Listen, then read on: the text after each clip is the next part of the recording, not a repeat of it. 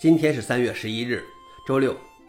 本期是硬核观察第九百三十七期，我是主持人硬核老王。今天观察如下：第一条，微软称多模态的 GPT-4 将在下周发布。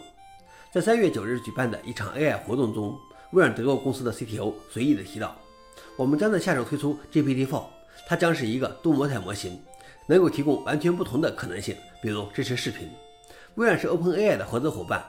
前两天刚刚介绍了其多模态模型 Cosmos One，在 ChatGPT 正式发布之前，GPT-4 已经经过了几个月的测试和微调，几乎已经准备就绪。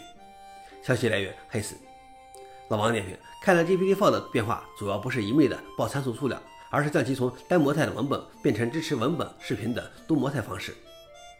第二条是研究发现，固态硬盘比机械硬盘更可靠。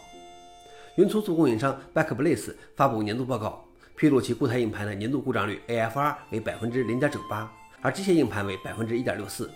该公司公布机械硬盘的 AFR 已经有好几年，这是他首次公布固态硬盘的 AFR 数字。不过这次数据只是基于其不到三千块的固态硬盘的数据，执行空间还比较宽。消息来源：Block and Files。老王点评：也就是说，固态硬盘已经很可靠了。最后一条是，字节跳动发布了开放系统固件 Cloud FW 二点零。字节跳动本周在北京举办了 Cloud FW 开放系统固件研讨会，他们在会上推出了 Cloud FW 2.0，采用 CoreBot 来取代 UEFI。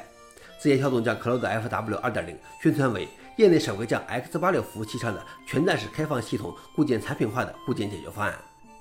在此次研讨会上还披露，由于字节跳动这样的大客户，联想现在正在以某种方式支持 Linux Boot。开源的 Linux Boot 采用 Linux 内核取代了大部分的 UEFI DXE 模块。这引起了许多超大规模企业的兴趣。消息来源 f o r e i g n i x 老王点评：很高兴看到中国互联网公司也支持开源硬件。以上就是今天的硬核观察。想了解视频的详情，请访问随附链接。